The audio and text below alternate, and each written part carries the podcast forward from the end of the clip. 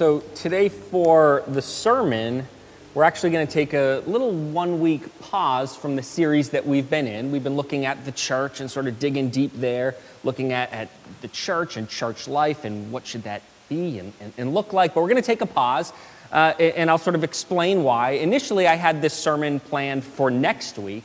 You may not realize it, maybe you do, but that's Valentine's Day. Next Sunday's Valentine's Day. So I was thinking, you know, we can take a one week pause for Valentine's Day and, come back to our, our series after that. And with it being Valentine's Day, we can talk about, about marriage and have a sermon sort of appropriately themed for that day. But then as I was thinking about it and, and what I'd preach on specifically, and the thought of, well, I'd like to have an application where for all of us who are married, husbands and, wives, to sort of challenge us in some sort of way to, to outwardly show our, our, our love, our appreciation for, for our spouses, to do sort of something above and beyond the normal is this outward show of love and gratitude and appreciation. And then I was thinking, well, if I, if I do that on Valentine's Day, Valentine's Day is certainly naturally a time to do that, to sort of outwardly show your, your love, your affection, your appreciation. And if I preach that on Valentine's Day, you don't really have a whole lot of time to then maybe make plans if you didn't have plans or sort of go above and beyond. So I figured, why don't I do this a week early? And that way it gives us a week. Not that this has to be done on Valentine's Day, but it's a natural time.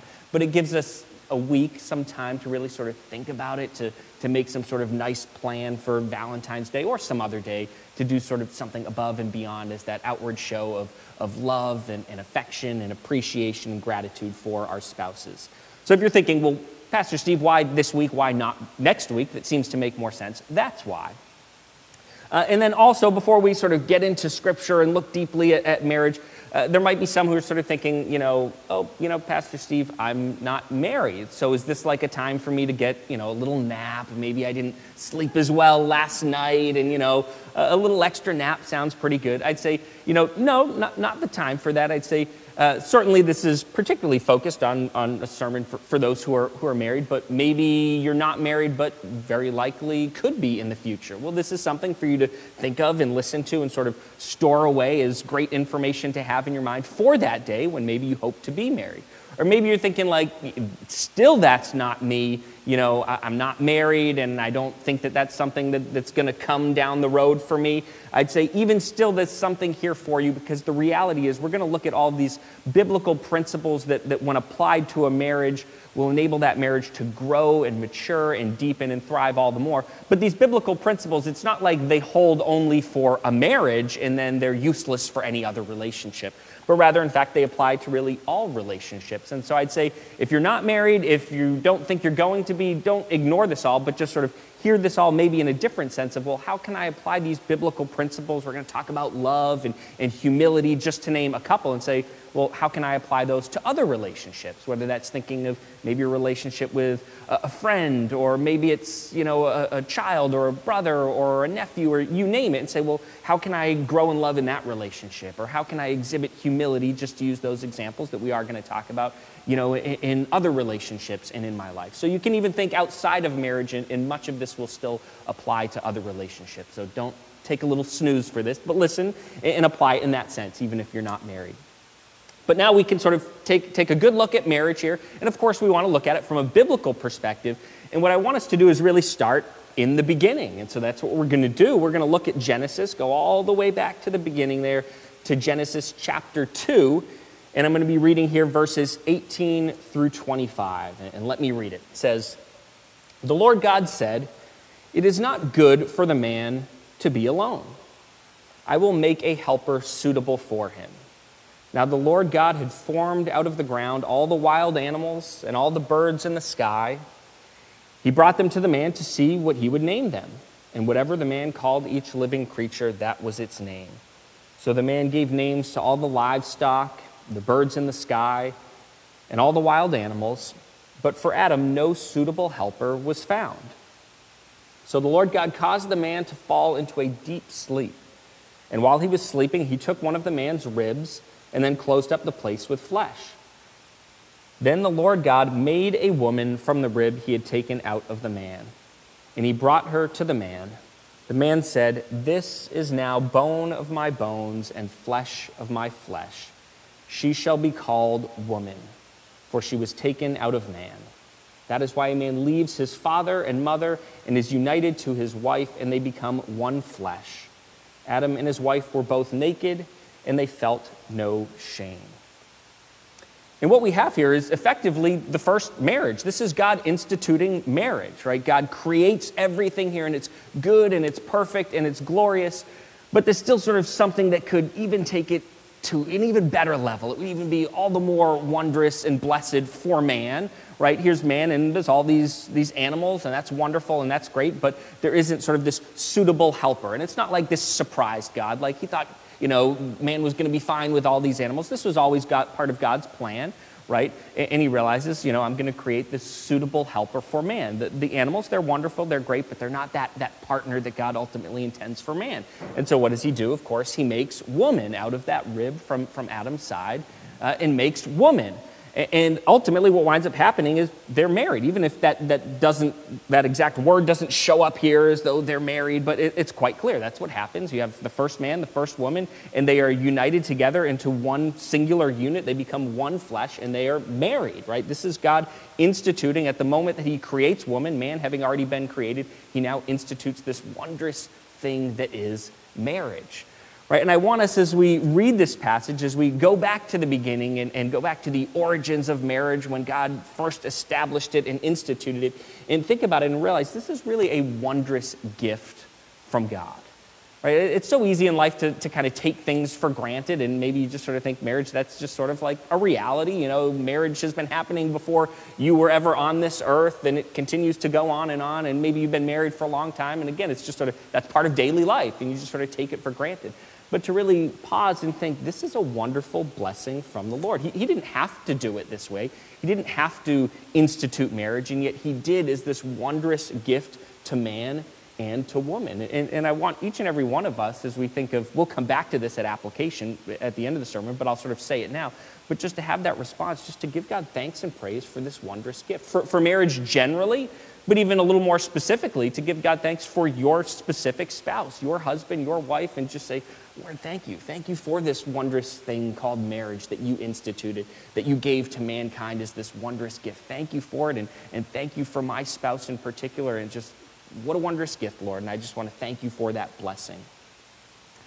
But, but I want to talk sort of more fully about marriage, not just talk about its origins and that it's a gift from God, but, but as I think of sort of the landscape of marriage in, at, here at New Hope Chapel, I'd say we're a church that has just abundant, healthy marriages. You know, there are churches out there where, Uh, you know, in, the, you know, in those churches, marriages are struggling. People are sort of floundering and, and struggling. This divorce that's rampant. Just think of sort of the American church and in regard to divorce, the church isn't really doing much better than the rest of the world, right? And so, even within the church, marriages tend to, to be often in jeopardy and struggling. But I'd say it's not the case here for New Hope Chapel. I mean, we have just so many strong, long lasting marriages, and that certainly is a gift and a blessing from the Lord. People who are celebrating, you know, it's 40th anniversary or whatever, you know, that, that's not uncommon here. That's pretty mainstream, and that, that's the norm. And we want to give God thanks for that. Uh, but the reality is, that doesn't mean those marriages are perfect. They might be really great and strong, but it doesn't mean they can't be greater and better and still improved upon. We're all broken, fallen creatures. We're sinful. Our spouses are as well. And when you take two broken, fallen people and you know you bring them together, there's going to be some degree of brokenness in that union, in that marriage. And so, even if we have great marriages, there's room for growth. And so, I want us to really focus on that and say, how, how can we grow in our marriage? How can we how can I be a better husband or how can I be a better wife if you know for me that's not the case. I'm, I'm a husband better husband for me. But for you if you're the wife to say how can I be a, a better wife? You know how can I improve this marriage? How can I carry out my role all the more faithfully right? How can we see our marriage thrive all the more? And what I want us to do is look at some biblical principles that, that, that are biblical principles for a healthy marriage and to say if we live these out all the more fully, all the better. Not to say you're not living them out to some extent already, undoubtedly you are, but if we grow in these areas of these five biblical principles that we look at, our marriages are naturally going to deepen and, and mature and grow and thrive all the more. And, and so I want to challenge us in this regard to really live these out. And so we're going to take a look at Scripture and, and speak to some of these biblical principles for a healthy marriage that will cause our marriages to grow if we live them out more faithfully. And first, we're going to look at, as you'd probably expect, love Right? If you kind of think of a marriage without love present, it doesn't sound like much of a marriage at all. You can't imagine that. That's probably not going to last too long, right? It's sort of fundamental and at the core of, of what a marriage is. There has to be love present. And I want to read for us, looking at Scripture, first Ephesians chapter 5, verse 25. And here's what it says Husbands, love your wives just as Christ loved the church and gave himself up for her right? So, husbands, guys, that's us, we're to love our wives. And then we're, we're given sort of further clarification. What, what kind of love are we talking about? How, how deep? How profound? Well, love your wives just as Christ loved the church and gave himself up for her. That is a tall order, right? Probably all of us could say, yeah, you know, I love my wife, you know, and I love her in a great way. But do we reach that standard of that real Christ like love? Think of how he loved us going to a cross for us taking up our, our sin, our punishment, so that we can be forgiven and set free, right? Do we have that kind of love where we're willing to just so profoundly sacrifice of ourselves for, for our wives, right? The reality is we don't live out that perfect love, even if we have great love. And, and we can challenge ourselves as husbands to say, hey, we need to grow in this. We need to have greater and greater love for our wives as we are called to. But I don't want to say, hey, wives, you're off the hook. You know, it's just husbands. Only husbands have to love their wives, and, you know, wives don't have to love, their husbands. Of course, that's not the case. And in fact, I want to turn now to John chapter 13, verse 34. And of course, this is not said to wives. I want to under, us to understand the context here is not that of marriage and this being said to wives, but it doesn't mean it doesn't apply to wives and to marriages. And here's what John 13, 34 says Jesus speaking, he says, A new command I give you love one another. As I have loved you, so you must love one another. So here he's talking to the disciples. Certainly, to, this applies to Christians generally. And, and, and what's said, hey, you're to love one another. Really, any relationship, this is what you should be exhibiting. You should be living out love for that other person. And what kind of love? Well, he says, as I have loved you, so you must love one another. Right? He's saying, hey, you're to follow my example. The way that I've loved you, giving of myself in love, going to a cross, dying there for you to set you free from sin, that wondrous self sacrificial love, that's the love you're to have for others. And again, that applies to any relationship, and so certainly it applies to wives in regard to husbands. So it's not like this is just for husbands to do, even if they're singled out in Ephesians, as we read. Nonetheless, it, it goes for wives as well. This is something that needs to be lived out in a marriage love, and, and not just sort of some lower version of love that the world might want to appropriate, but rather, no, this is a Christian version of love, a, a Christ like version of love, profoundly self sacrificial. It's not sort of self seeking and self serving and selfish. That, that's sort of often the world's version of love. But no, this is a, a Christ like love where you're willing to give and give and give of yourself for your spouse. And that's the type of love we are called to have. And again, it's not to say that you don't have that to a certain extent. I'd imagine if you have a marriage and it's fairly healthy and you're going on 30 years or whatever, you know, probably there's pretty good love in that marriage, undoubtedly. But again, doesn't mean we can't grow. And I want to challenge us just to strive to, to grow in love, to say, yeah, you know, I love my wife or I, I love my husband, but I got to grow in that. There are times in which I, I know I could love my spouse better and in a greater way, in a more Christ like way and just to strive for that, to see that marriage grow and mature and deepen and thrive all the more. But I want us to look at other biblical principles as well, and we're going to take a look at the topic of humility. And I, I want to read for us now Philippians chapter 2, verses 3 and 4. And again, here the case is this isn't speaking to marriages specifically. It's not like that's the context, and here Paul's writing and he's talking about marriage. But, but that doesn't mean that these principles don't apply to marriages, they, they certainly do. And so here's what he says Philippians 2, verses 3 and 4. Do nothing out of selfish ambition or vain conceit, but in humility consider others better than yourselves. Each of you should look not only to your own interests, but also to the interests of others. Right here, certainly, just generally speaking, not just in marriages, humility is what we ought to be exhibiting, what we should be living out. He says, in humility, consider others better than yourselves. But, but I think if, I think just sort of even in my own experience of, of looking at marriages or relationships, or whether it's times in, in counseling others or premarital counseling or whatever, uh, often I would say one of the things that really causes a lot of destruction and, and division and breakdown in a marriage is pride on the part of both the husband, the wife. It could be one, the other. Often it can be both. And I feel that often that, that's one of those great things that tears marriages apart. And in place of pride, we need to seek humility. And let me just sort of give an example, just sort of to, to play it through. If you think of, you know, a husband and a wife and they're both prideful, what, what sort of naturally flows out of that? First of all, you probably think, I'm just the greatest thing. I'm so prideful. I'm like the center of the world. Who's better than I am? I'm so wonderful. And, and you're naturally going to make everything about you. And now imagine your spouse feels quite the same way about him or herself, and he or she's saying, I'm the greatest thing, and everything's about me.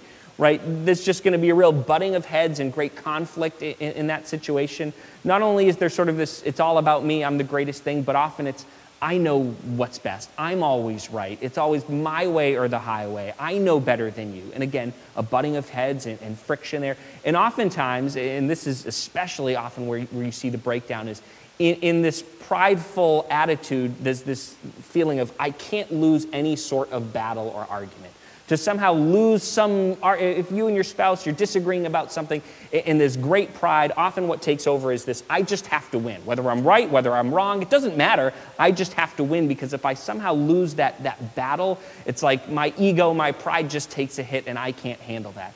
And so you have these two parties, husband and wife, and both are just sort of like digging in their heels. I just have to win. I have to win no matter what. And what does that do? It just destroys marriages, it destroys relationships.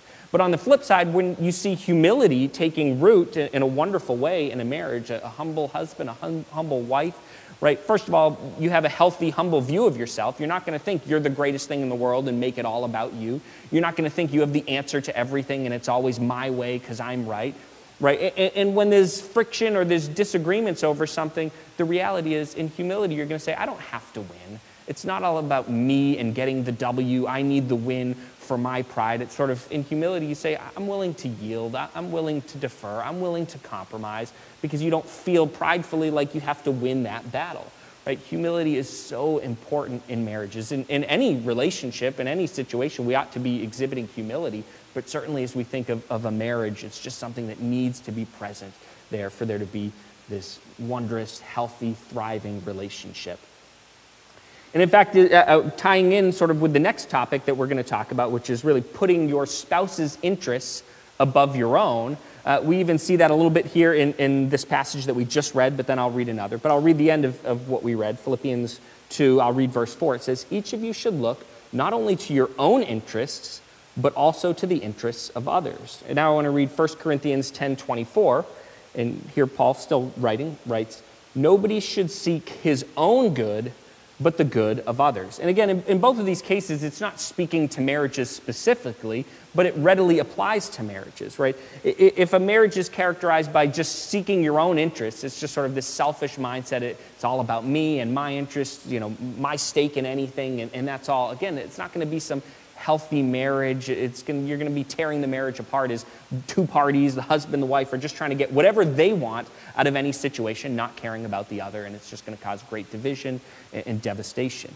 But rather, we're told nobody should seek his own good, but the good of others, right? And imagine living that out in a marriage where you say, it's not all about me, it's not about my own interest, but I'm willing to sort of set aside my own interests and put my spouse's interests first and ahead of my own right? What naturally plays out in that is, is first of all, there's just going to be a, a wondrous bonding of the couple together as, the husband saying, you know, hey, hon, I, I, don't care. I don't care what I want in this. I just want you to be happy. Whatever you want, I, I'm good with that. And then the wife sort of saying the same thing. No, no, no, I'm just concerned about you and looking out for you, whatever you want right? As you see that other person, your, your husband, your wife, concerned about you, looking out for you, that's just going to deepen that bond and, and connection of, of, love and affection and, and, appreciation for one another as that's taking place, right? It's going to draw you together. It's going to cause a, uh, health and, and vibrancy to result in that marriage. But if you also even think about it, right, the reality is if you're looking out for your spouse's interests and then they're looking out for your interests, in effect, ultimately, at the end of the day, your own interests actually still wind up being taken care of. It's just not by you. And so, not only as you're looking out for the interests of others, are you, uh, are you going to bring this great health and, and, thriving and vibrancy to your marriage, but as an added, added bonus, your own interests will ultimately still get taken care of, just not by you, but rather by your spouse who's looking out for you.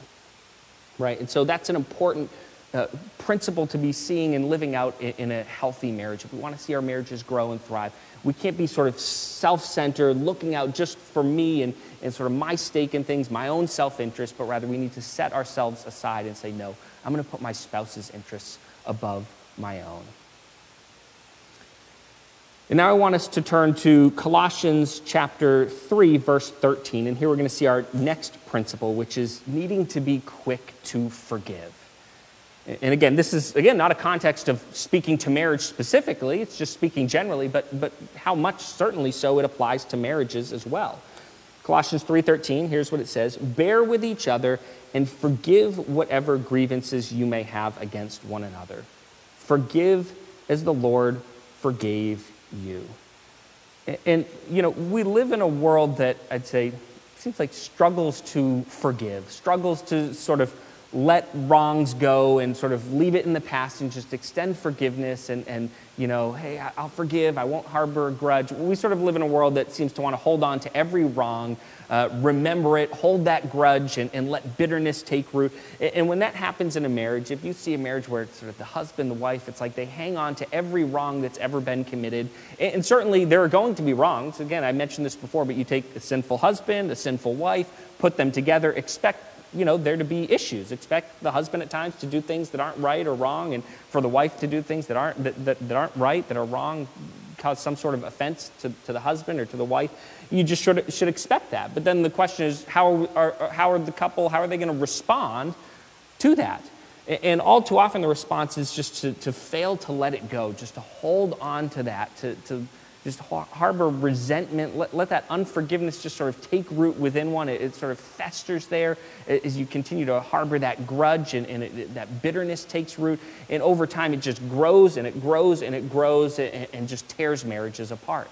Right? If you want a, a marriage to thrive and be healthy, you have to extend forgiveness. You have to be quick to forgive. And we're told uh, in this passage, forgive as the Lord forgave you. We have been wondrously forgiven in Christ? And how can we then go and, and, sort of hold on to some sort of wrong and fail to forgive when our spouse does some wrong to us? We need to be quick to extend that forgiveness. And not only quick to forgive, but thinking of the same subject, also quick to ask for forgiveness.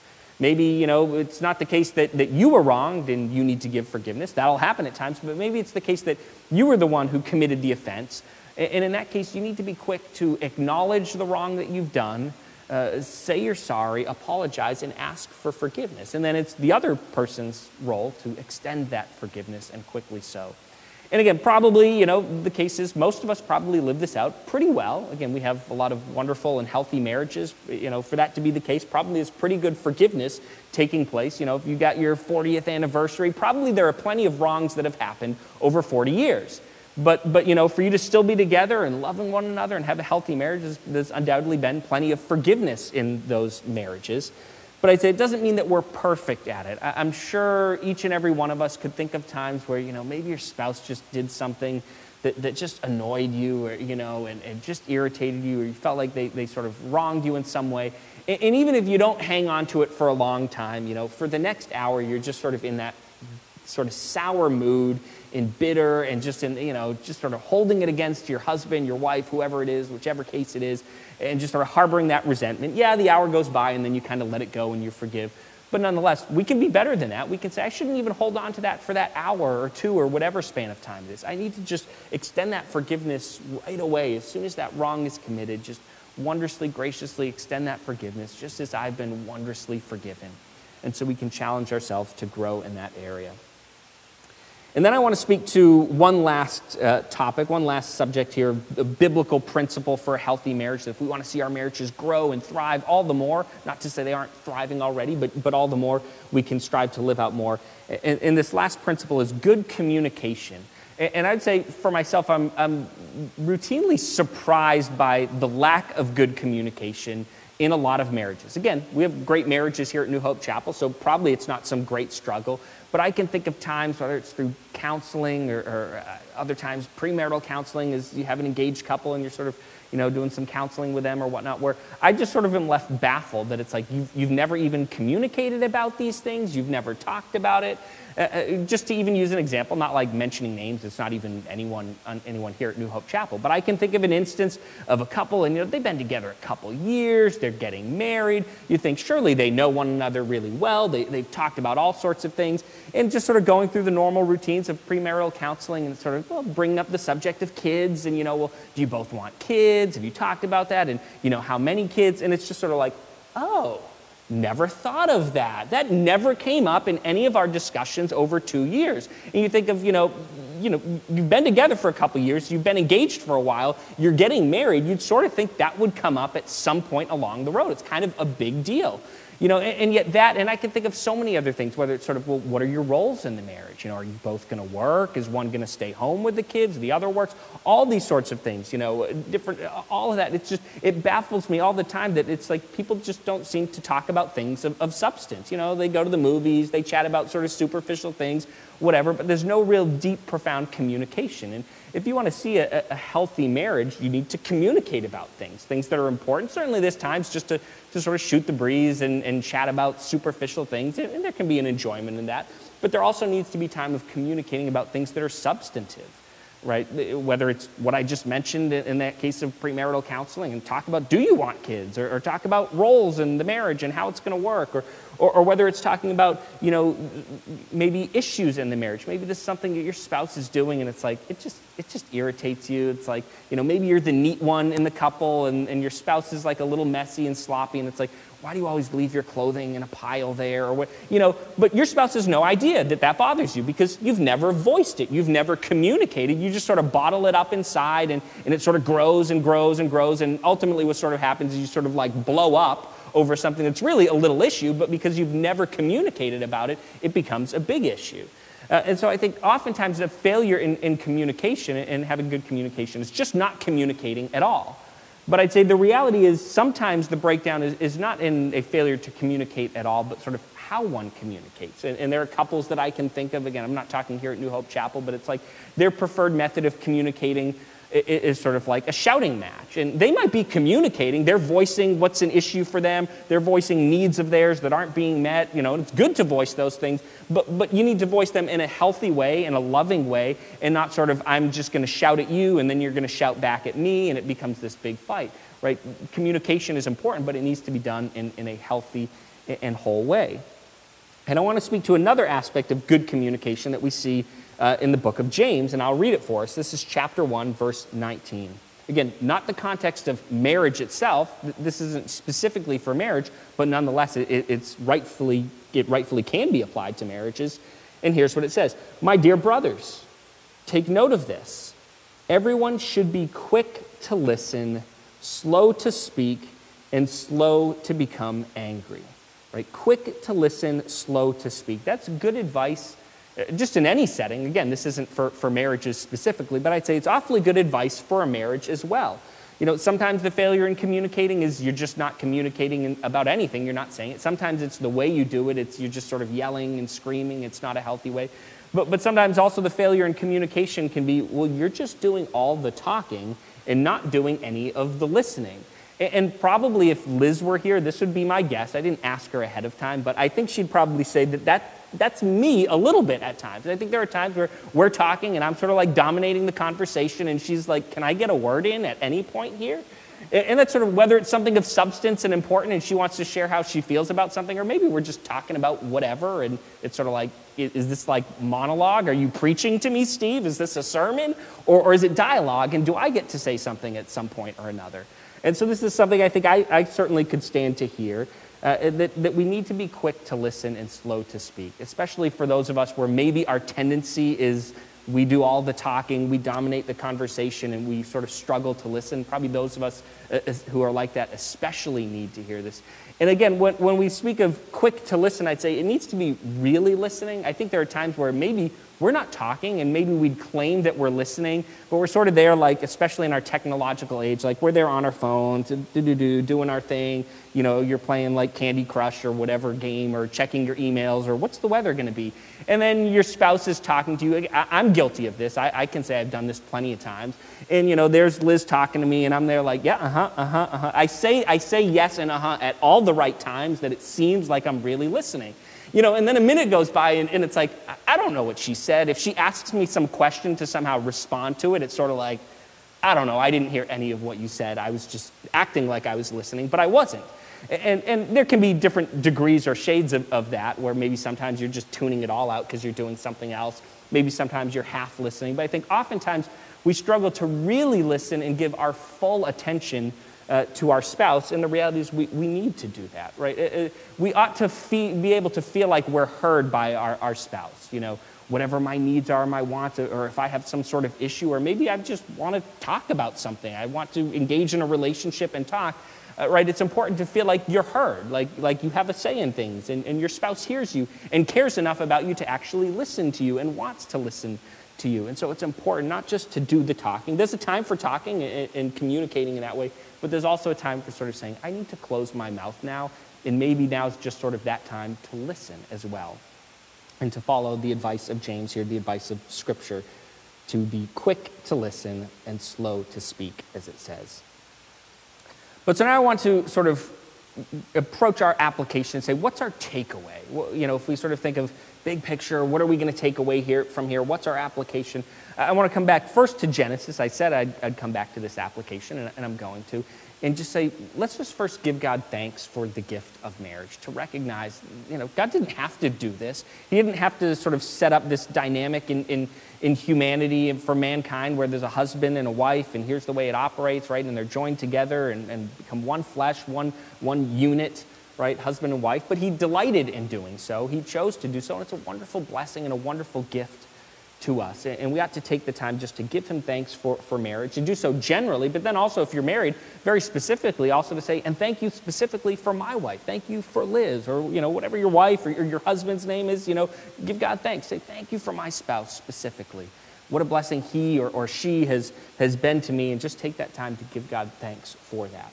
But then also, as we think of desiring to improve our marriages, even, even if it's like, I know I got a good marriage, I know it's healthy, I know there's great vibrancy, but it can be better. I can take it to the next level. I can, you know, I want to see it grow, I want to see it mature even more to, to, to really take note of these biblical principles we talked about love, humility, putting your spouse's interests above your own, being quick to forgive, having that, that good, healthy communication, and just say, hey, I'm just going to challenge myself to really live this out all the more. Even if you're already doing these and saying, I'm doing them somewhat well, which probably is the case for most of us, to say, I, I can be better though. You know, I can be prideful at times. I, I should be more humble, or I can love in a better way. Or, yes, sometimes I do hold a grudge about things, and I should be quicker to, to forgive, extend that forgiveness, or I can communicate better, whatever it is, to challenge ourselves to really grow in those areas and if we do, our, our marriages are, are going to thrive, they're going to mature, they're going to deepen, and God's going to be all the more honored and glorified in our marriages, and we're going to be all the more blessed and experience all the more joy. If our marriage is growing, maturing, deepening, we're going to, we're going to experience and get greater joy out of that marriage. You, your spouse, there's just going to be all the more abundant joy that flows out of that. Now, I do want to say, maybe you look at these five principles and you say, like, you know, five's kind of a lot to work on at once. Uh, maybe you're more like, I, I, like smaller bites. You know, I don't want to bite off more than I can chew. Just give me one thing and, and go with that. Then, if that's you, then fine, great. Say, say I'm just going to focus on one. Maybe it's humility or, or maybe it's love, whatever it is, and just say, I'm going to tackle that one for now. I can get to the other four later, but pick one and say, I'm just going to focus on that and seek to grow in that area for the sake of, of your marriage, that God might be honored all the more in it as it grows and matures, that you might be all the more blessed in that marriage as well. But I also want to give one more challenge. I mentioned this at the outset. This is sort of why I did the sermon this week rather than waiting to next week. Is I want to give us this challenge as sort of Valentine's Day is a week away, and you know maybe it's one of those days where you always do something. Maybe it's one where you're like, oh, Valentine's Day, like isn't that just Hallmark loves that and you have to buy cards and the flowers and do that thing? Like, can't I just do that some other day on a day that I decide and not some like designated day or whatever? You know, whatever your norm is, this doesn't have to be for Valentine's Day. It could just be sometime this week or next week. But I want to challenge each and every one of us who, who is married to, to just have some sort of special outside of the norm show of, of your love, your affection, your appreciation for your spouse, right? Whatever that might be, something not just something that's not part of your normal routines of ways that you show your love and affection, but sort of something above and beyond, outside of the norm that you can do for your husband, for your wife, just to show that great love and, and appreciation for him or for her. Maybe that's, you know, you know that oh, your husband has really wanted some sort of gift, but it's, yeah, it's kind of expensive. He doesn't want to spend the money on it, but you know he'd love it. And it's just like, I'm going to get it for him and surprise him with it. Or maybe it's some sort of nice, special, romantic date or evening or what, you know, whatever it is, something above, beyond, do that for your spouse, whether that's on Valentine's Day or, or some other day, sometime soon, do that just as a show of your love and affection. And let's do that. Amen. Let's pray.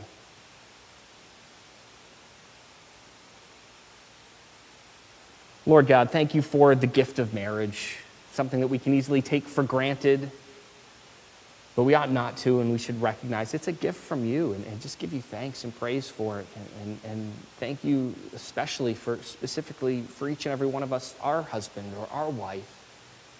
And just thank you for it, Lord. I pray that we would also recognize that even if we have a good and, and healthy marriage, that it can still grow. It's not perfect it's still imperfect, and just to have a yearning desire to see it grow, to see it deepen and mature. And may we hear these challenges, these various principles that we have talked about today, and certainly there are others. It's not that I touched upon every, every single biblical principle for healthy marriage. May we hear these and, and strive to really live them out all the more faithfully in our marriages, that they might grow, that they might mature, there might be all the more wholeness and thriving in them, that you might be glorified all the more in our marriage and we might experience all the more joy and blessing in them as well, Lord. And I pray that we would also take that challenge seriously, just to show our love for our spouse in some sort of special way in the coming weeks, Lord. Uh, may we take that seriously and live it out. All for you, Lord. In your name we pray. Amen.